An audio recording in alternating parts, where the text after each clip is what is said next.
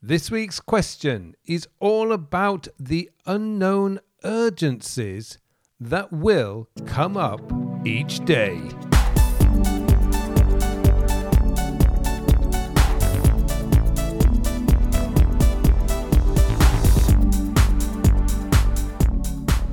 Hello and welcome to episode 294 of the Working With podcast, a podcast to answer all your questions about productivity, time management, self development, and goal planning. My name is Carl Pullein and I am your host for this show. How often are your planned days destroyed by something you never even considered when you began your day? It's likely to be very frequent. That's just the nature of life. It's always been that way, and it always will be that way. It's something we need to work with, though, and to develop ways to overcome the worst effects of these unknowns.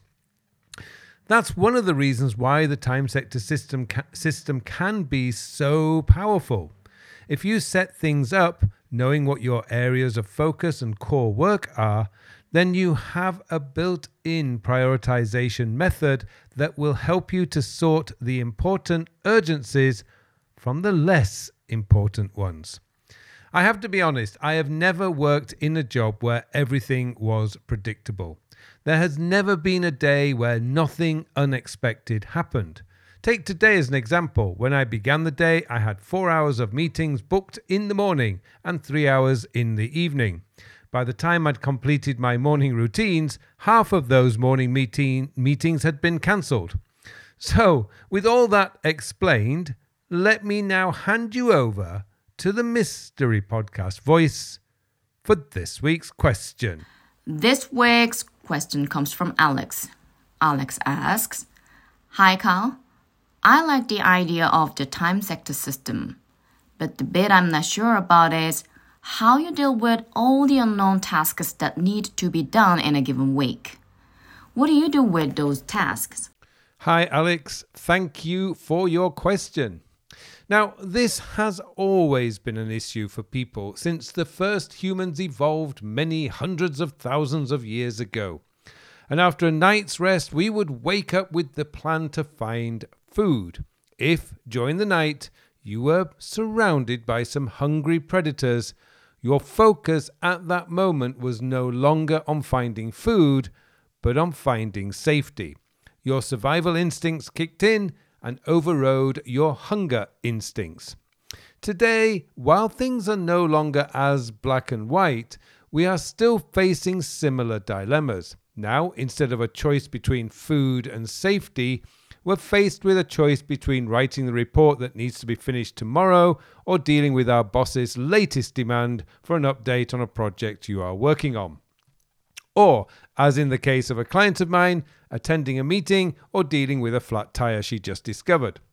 It's very rare for your day to go according to plan, yet I would still recommend you make a plan.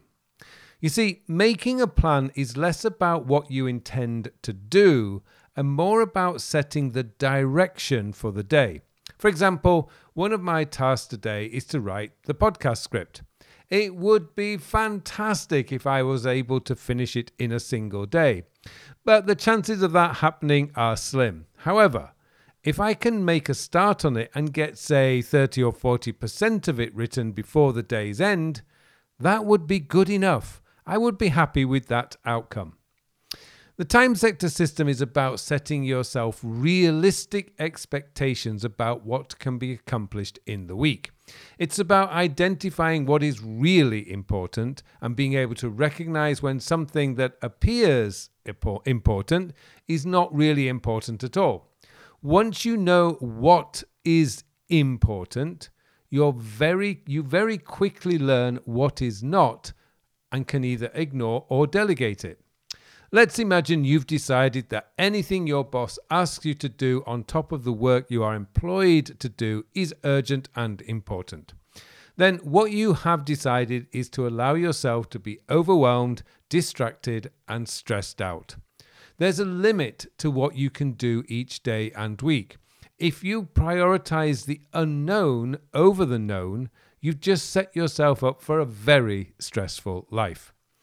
The time sector system teaches you to quickly identify what is important so that when something does come across your desk or through Teams or email, you can identify very quickly whether it needs your attention right now or can wait until another day. I saw that someone had written on a discussion board that the time sector system doesn't work because it does not allow for sudden tasks coming in. That's not an accurate assessment of what the time sector system is.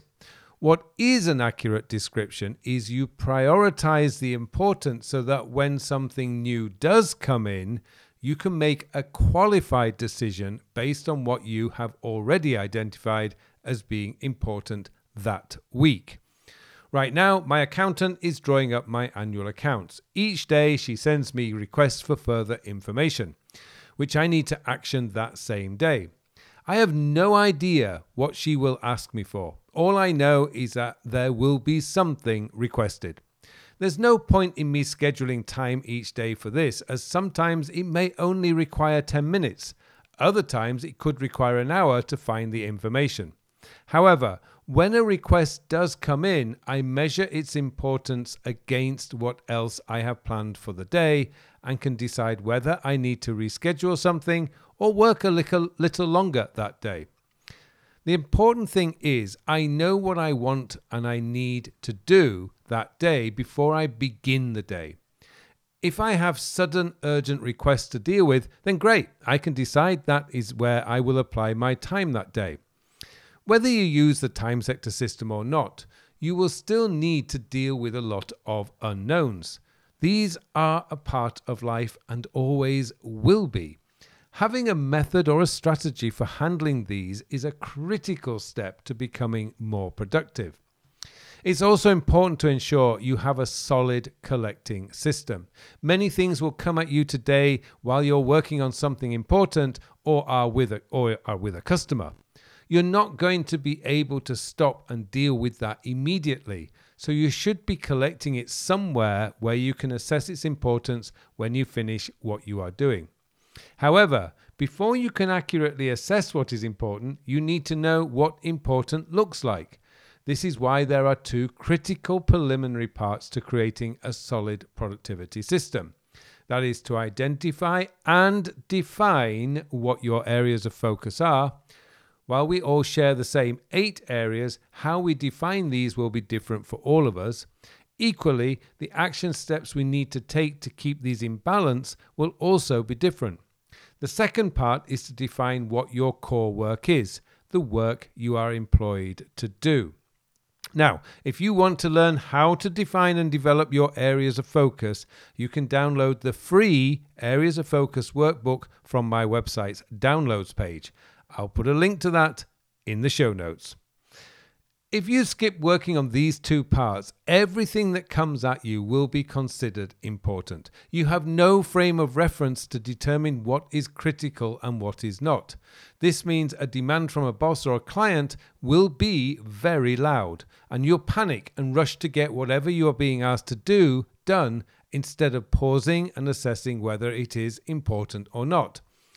Now, if you have decided dealing with any request from your boss or customer is part of your core work, then fine. You made that decision, and when a demand comes in, you deal with it. However, for the most part, requests from customers and bosses are not always going to be urgent. They can wait until you finish whatever it is you are doing or what is the more important thing that needs doing right now. Another reason why you should be pausing and not rushing to deal with demands as they come in is you miss the opportunity to chunk similar tasks together. Chunking or grouping similar tasks is one of the most effective and efficient ways to deal with your work. It prevents context switching, which is very draining on your mental energy. And because you're working on similar tasks at the same time, you will be more focused. A good example of this is managing your messages. It's accepted that going in and out of your email and Teams inbox all day is not a very effective strategy if you want to get important stuff done. It's why one of the best new features in the last 10 years or so has been the ability to turn on Do Not Disturb, so you can focus on the work in front of you instead of being inundated with notifications and distracted. Now, how often do you use Do Not Disturb?